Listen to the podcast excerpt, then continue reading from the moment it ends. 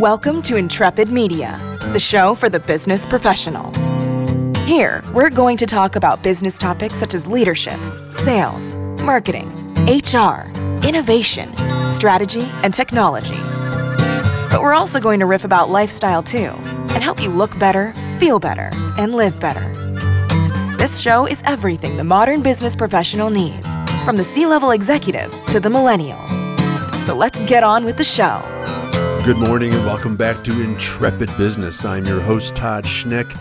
Can't get enough innovation on this show. Today's conversation promises to be very interesting. It's a different way to think about innovation, certainly in the way that we've discussed it over the years on this show.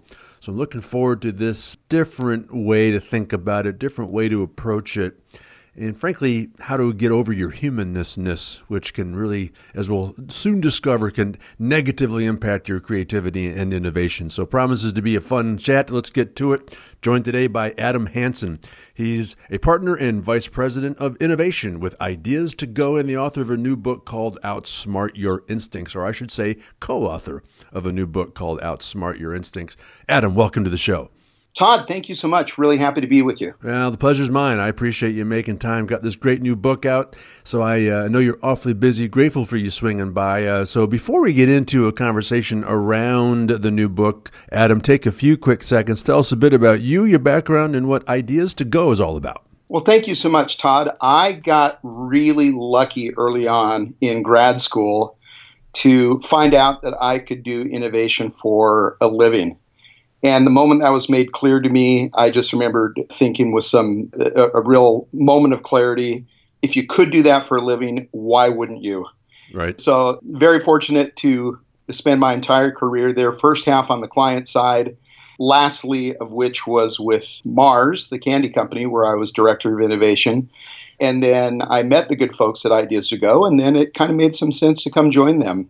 So I've been with Ideas To Go now for a little over 15 years. And we are innovation process consultants, meaning we don't claim any particular industry expertise, although many of us come from, the consumer product side. But we do a lot of work in consumer packaged goods, in financial services, in healthcare. And our expertise is in finding the creative voice of the constituents, meaning the customers or just anyone who has some part of the puzzle in the front end of innovation. We find those who are much more creative and just much more articulate and can help out our clients when they're coming up with new product ideas or new service ideas or communications at the very front end of innovation. And along the way, we started to notice that a lot of the work that we were doing had some really great intersections with what was coming out of behavioral science. And that's what set the stage for us to put together our book, Outsmart Your Instincts, which is just noting that, hey, innovation is really great and it can be unnecessarily difficult. And we wanted to see if we could get the message out that some of those roadblocks in doing innovation just don't need to be there. And if we're just aware of some of those mental traps that we all have, that we're just not aware of, if we could highlight them and then show you what you can do about them, that could be our contribution to making innovation the joyful and fun thing that we really believe it really is and really should be for everyone. Yeah, I would agree with you 100% on that, and grateful to your work on that. I think it's critically important. I think there's a lot of people, a lot of organizations that struggle with being innovative, and there's a reason why, and it's what you outline in this book. So I'm looking forward to diving into that, though. Before we do that, it might be helpful. I'm actually quite curious to know how you'll answer this, but what is your definition of innovation? I still think there's far too many people out there that think it's a synonym for creativity, when I think they're very different. How do you define innovation? Well, innovation is really, we believe it's really kind of at the intersection of uniqueness and relevance that creates value for a customer. And so both parts of that are essential. Uniqueness, it has to be distinctive. It has to be really not just distinctive. We believe that you should push it forward to being actually noteworthy, remarkable in some way, and really the holy grail there somehow if it can be actually indispensable. But then the indispensability points to, you know, some sort of relevance. If it's really cool, but you try it and you go, okay, well, that was great, but I never need to do that again, then it's not really relevant. It doesn't really have a role in your life. But then it needs to make a difference for the customer on an ongoing basis. If it doesn't really kind of check off all those boxes, it's really kind of hard to say that it's innovative. Well, see, that's exactly the point. I mean, I think most people think, well, hey, it's unique, so thus it's thereby innovative. Well, see, no, I mean, I remember how I learned what innovation meant many years ago when I came up with this really cool idea, and I shared it with a friend. I said, "What do you think? This is pretty innovative." And he said, "I don't know. Does it work?" and that was a forehead smack moment, because I realized, all right, well, maybe it is creative, but you're right, it's not innovative, because I don't know if it's actually going to have, as you say, bring value, which is what something has to do to be innovative. So fascinating stuff. Well, thank you for doing that. So again, the book is called Outsmart Your Instincts: How the Behavioral Innovation Approach Drives Your Company Forward. So I ask some variation of this question. Now, you sort of already touched on why this book is a bit different, but I want to ask it to you anyway, because I'm just curious, is if you go to Amazon and you search books on innovation, there's endless titles. I always ask, well, why did the world need another book on this subject? I think I know your answer, and I agree with you on it, but just curious how you'll respond to that question. Some of this is, you know, to some extent, all advice is autobiography, right? Right. And as a younger man, I had this and I think it's probably typical of younger people, I had this belief, and I actually did put in, you know, new stage gate processes in 3 different companies with the belief that, man, if you just get the system right, and it's elegant, and it's beautiful, and it's wonderful, then people just see the inherent, you know, magic of it, and then all of our problems will be solved, and just, man, everything's going to be perfect, and, you know, we'll all be wearing silk robes by Christmas.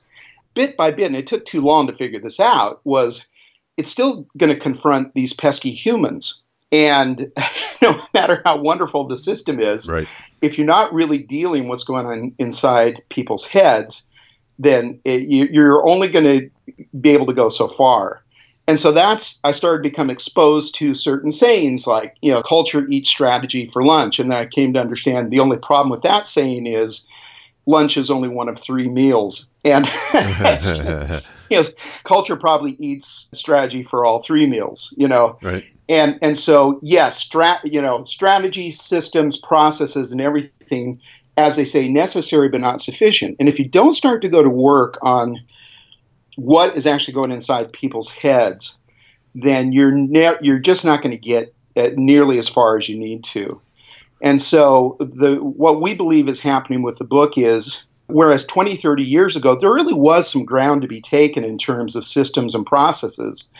But we've now seen with our clients, for the most part, you know, they're pretty close to parity on their systems. That wasn't necessarily true 15 or 20 years ago. There really could have been some ground taken, a lot of productivity gains in innovation on getting some better systems going.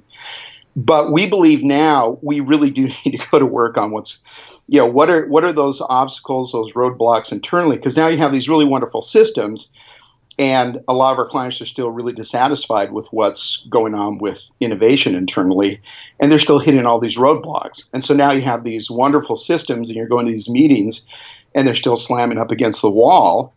And as you go to see what the nature of that is, it's still because humans are still humans, yeah. Still humans, and these non-conscious things are going on that needs to be addressed now. Well, let's get into that. So these pesky humans, which are causing these roadblocks, despite good systems and yeah, more awareness of what it might take to systematize an innovation process or practice. But there's just a fundamental foundation as to who we are through our evolution and our biology, and so walk us through, kind of set the table here, what the problem is and why, despite all this great literature on process with innovation, that we still hit these walls. Yeah, and here's a metaphor. You know, just we now know that, you know, our bodies are still wired from a metabolism standpoint for the needs of millennia ago. Our bodies are still wired for caloric scarcity, and now it's caloric overabundance that has most of us in trouble. Our bodies are still wired to go days without food. And so that's why, you know, salt, sugar, fat is now messing us up in that regard. Our minds also are still wired for danger, you know, survival, you know, existential threat. And so negativity is still a very big deal to us. Bad is still much stronger than good to us. And our body doesn't make a distinction between threat, be that, you know, small personal slight versus tiger. We still have the same kind of cortisol response, still the adrenaline response, and our bodies still don't make really much of a distinction between those two, between those two types of responses. And so, you know, think about why that evolved, and it was really helpful. You know, our ancestors had to have a default mode of all novelty seeming first and foremost as threat, not necessarily as opportunity. And so if there was a, you know, kind of a different type of rustle in the bushes, the curious and inquisitive who went to check that out, you go, yeah, that's a rustle, but that's a different type of sound. I'm going to go see what that's all about. We know almost immediately what happened to their genetic fate. Right. And they got culled probably out of the herd, or at least their odds took a pretty big hit. Our ancestors were those who were the very best at going, not even thinking about it, but just getting the heck out of there just as quickly as possible. And so you repeat that generation after generation after generation, and we are the descendants of the savants of risk aversion. So we come by that very naturally, and we don't have to blame ourselves for it. And the good news in all of this, so when I talked about pesky humans, I'm not saying that from a position of judgment, and none of us can. We're all in this together. But we just need to be aware of that. We need to understand that this is our starting point. With all of the 8 cognitive biases that we talk about, we're in the boat together. So a little bit of humility about it, even a little bit of sense of humor about it, is really a great place to start from. The cognitive biases are inheritance.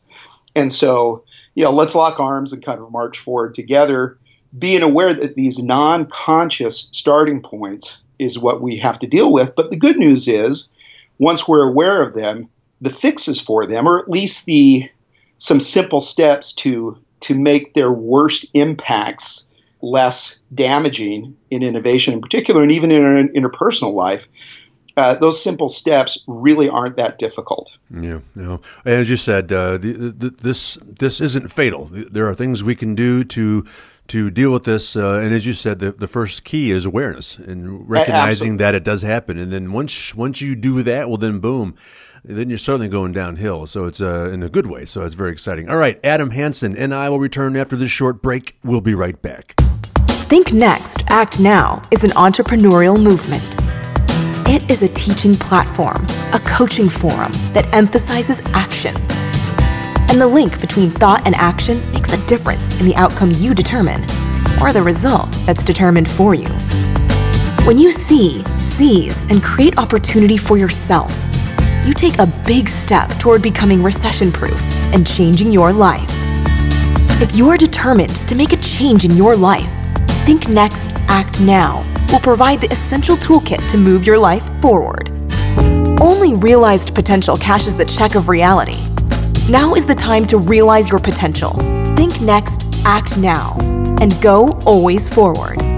To learn more, go to BillWooditch.com. That's BillWooditch.com. All right, I'm back with Adam Hansen, a co-author of a new book called Outsmart Your Instincts, How the Behavioral Innovation Approach Drives Your Company Forward. So, all right, so Adam, the top of the first half, we closed on kind of what's happening to our evolution and how that's negatively impacting our ability to be innovative and certainly work within a process. So tell us what happens. And so in a work environment, when perhaps there's a team that's been assembled and tasked with creating some new ideas or some new strategies or implement a solution to an ongoing problem, an idea is presented, and then what do we typically do as humans?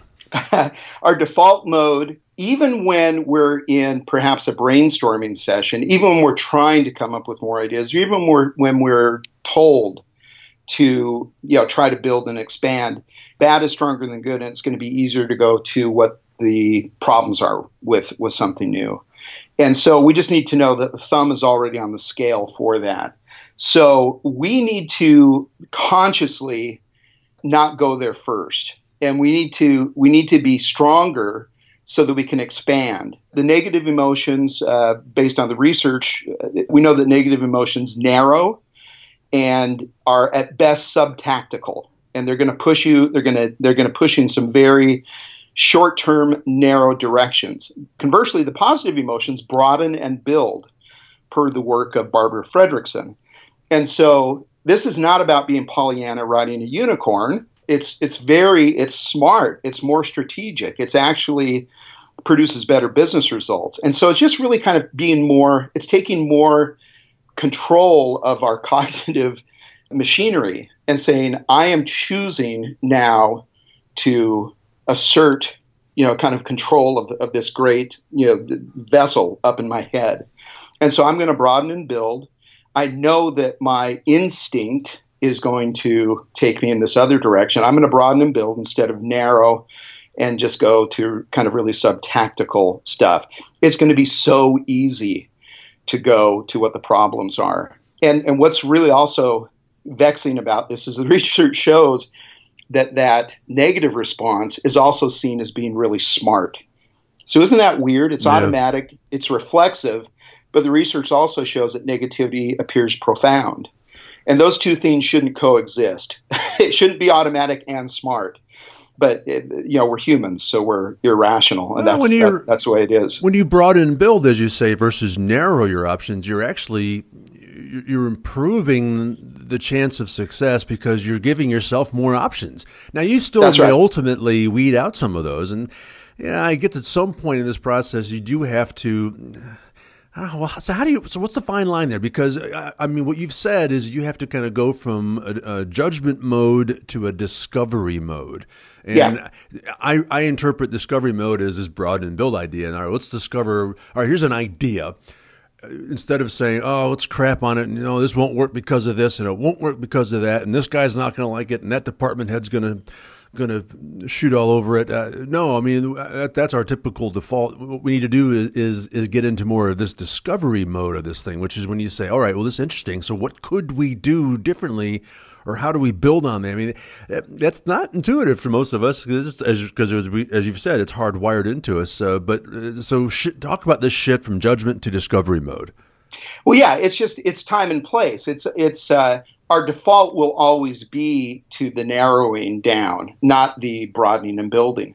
And so it's, to your point, it is fair. At some point, you do have to then smartly and based on some sort of strategic criteria, then narrow and decide. So we're not always in this, this divergent mode of just, hey, more and more and more and more and build and build and build and build.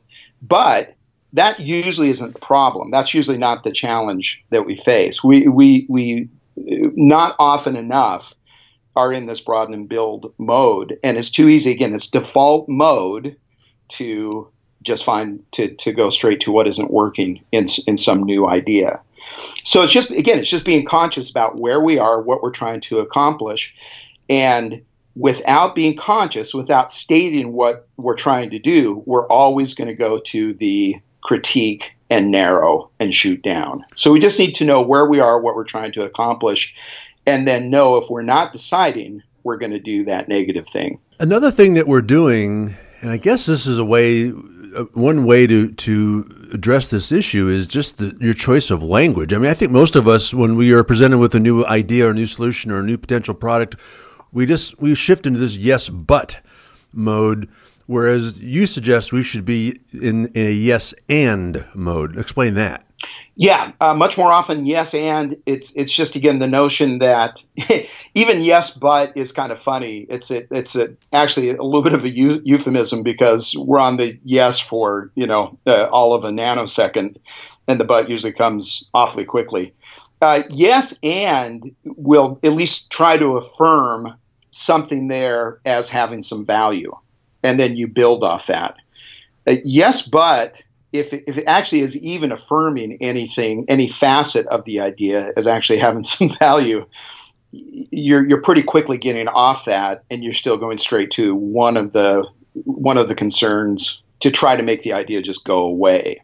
And so when you're using yes and, you again get into this multiplicative mindset, this expansive mindset. And then the next step we'd say after that is to use the very real concerns about a new idea. If an idea is sufficiently new, there should be some concerns about it because, hey, I haven't thought about this, and no idea right out of the gate is going to be perfect. And so with this type of mindset that we encourage, we will say, hey, when you're taking this approach, even the concerns can be productive if you use them the right way. And now the concerns can be the seedbed for more ideas because the concern shines some specific light on opportunity, not to shoot down ideas, but now the concerns can focus your attention on even additional areas of improvement. And now you can use them to go, oh, yeah, that is right. That is something we should think about. Let's come up with some ideas now to address those concerns instead of using those concerns to kill ideas. Well, you see the difference there. Oh, absolutely. Well, I mean, that's the key difference here. I mean, the yes, but is another way of just rejecting the idea and saying, I'm not even thinking of it. And as we've said on throughout this broadcast, is that that's just our natural default. The yes and is it's like a improvisational technique. I mean, you've heard about this with business improv. I mean, this yes and is an approach to improv, and that's very much a creative process. And so you're in essence kind of, and as you've said, and I'm kind of repeating what you said because I want to solidify it in my mind, but there you can still take the negative or the potential problems with a new idea and integrate them into the wider story and then build on that. If I'm hearing and understanding you correctly, it's pretty exciting. I can't tell you how many meetings I've been in where we were tasked with coming up with an idea or a solution or a new product, and you know, we always just kind of end up going on the pros and cons table structure, you know, and I mean, one of the things you've said is don't list problems, list solutions, and that, yeah. I mean, how do you do that? I mean, it's again, I think it's a simple mindset shift, right? It is, and to model this principle with our clients, every project starts off with at least an hour and a half or 2 hours of a little mini training session where we spend a fair amount of time on this very principle. And to model it, we actually go to another category so they can see what the principle looks like and they're not immediately just thinking of their own topic. And we will deliberately bring in a clearly bad idea. Because we show kind of an absurd idea, we show that if you can use this mindset on even a really bad idea or a weird idea or an absurd idea, you come quickly to see that it's not even necessarily the idea per se, but how you process the idea that's where the magic resides. And you start to see that even with a bad idea then, when you see what you're for in the idea, because every idea is really a compound of ideas, right? Little facets of it. When you go to what you're for and then what you wish for with the concerns or just some of the questions about it, then even a really bad idea has this multiplicative value to it. And you start to appreciate ideas early on for their provocative value and what they can all start to open up for you, not necessarily for their immediate merits as a launch candidate in and of themselves. Right. So that's really the way to play with ideas, particularly early on in the process. Well, I mean, I'm thinking about how many times I've heard people talk about this idea that, hey, one of the goals here is to you should generate a whole bunch of ideas because only one of them might ultimately be good. But I'm listening to you talk about that, and when someone presents what we immediately judge a bad idea, we've just done exactly what you suggest we shouldn't do, because if you go into it with this approach of being, you know, doing the yes and listing solutions, sometimes those, what we immediately judge a bad idea, become the thing that changes a marketplace, right? I mean, that's how you begin to change the world. I mean, there's plenty of things that have revolutionized how we go about our daily lives that were at one point labeled on a chalkboard somewhere a bad idea, right? Well, just think back not too long ago. Go back 5 years ago, and if I told you, hey, I have a really great idea for a new musical, I'm going to base it on one of the least well-known founding fathers. Shall we do it?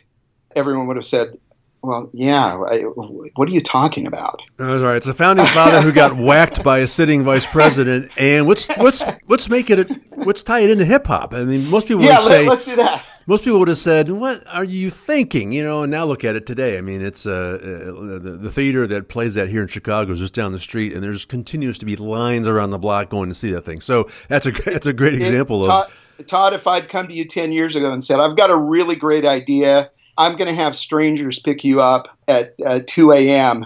in their own cars."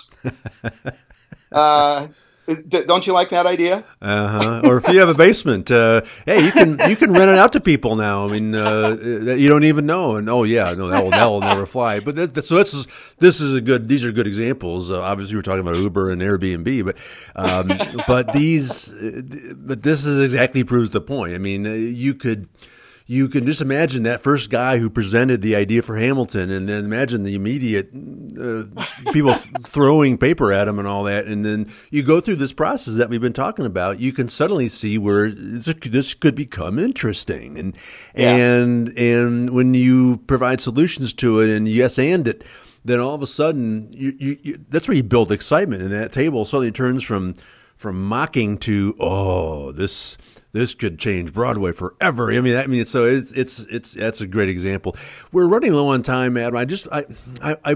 You let off the whole broadcast by talking about all the innovation process work that you do, and so I guess the obvious way to kind of close this is to someone listening saying, "All right, boy, you describe these negative nabobs and how they just automatically judge everything." That's certainly our organization. We want to begin to figure out how to make an adjustment here. And so what are some initial preliminary steps that an organization or a team or, heck, even an individual, when they want to kind of shift and innovate this new way? I mean, how do you begin to turn that around? It's not always easy as it may seem. Yeah, well, certainly you can reach us at www.ideastogo.com, and Ideas To Go spelled out, no numeral in there, ideastogo.com.